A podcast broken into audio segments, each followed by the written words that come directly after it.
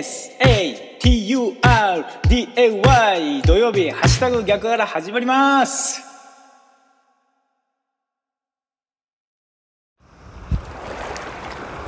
8月8日土曜日の朝です。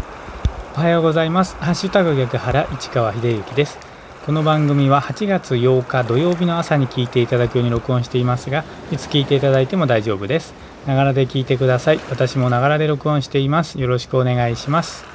まずは今日の暦からいきましょう。今日8月8日の暦ですが日の出時刻は5時7分でした。日の入り時刻は6時49分です。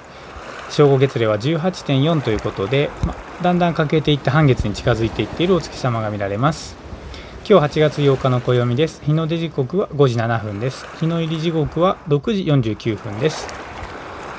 この情報は自然科学研究機構国立天文台 NAOJ のサイトを利用させていただきました。ありがとうございます。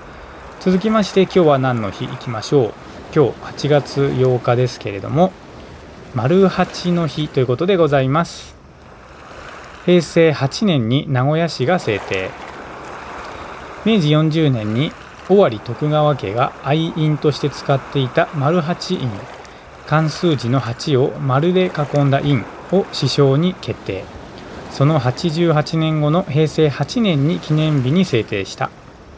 指標となった丸八印は丸が無限に広がる力。8が末広がりで発展を示すというおめでたいマークであり名古屋の歴史を大切にしながら新たな発展を目指すという思いが込められている。丸八印の8の由来には諸説あり。尾張藩政下に置かれていた尾張八軍。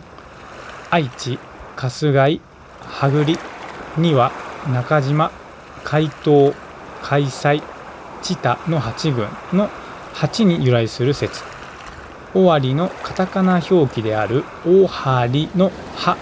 に由来する説などがあるということで8月8日は丸八の日ということでございます。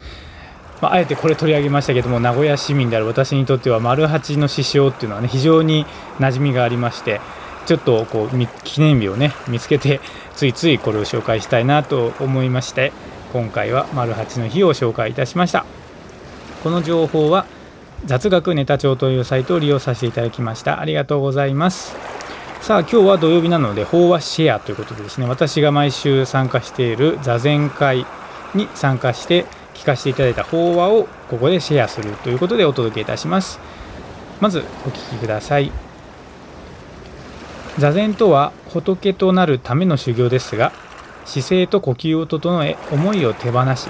世の道理をよくわかることは自分を内側からも外側からも変えることでありそれは悟りの姿仏の姿を表すことに他なりません。という法話をここでねシェアさせていただきますが、まあ、座禅っていうのはね、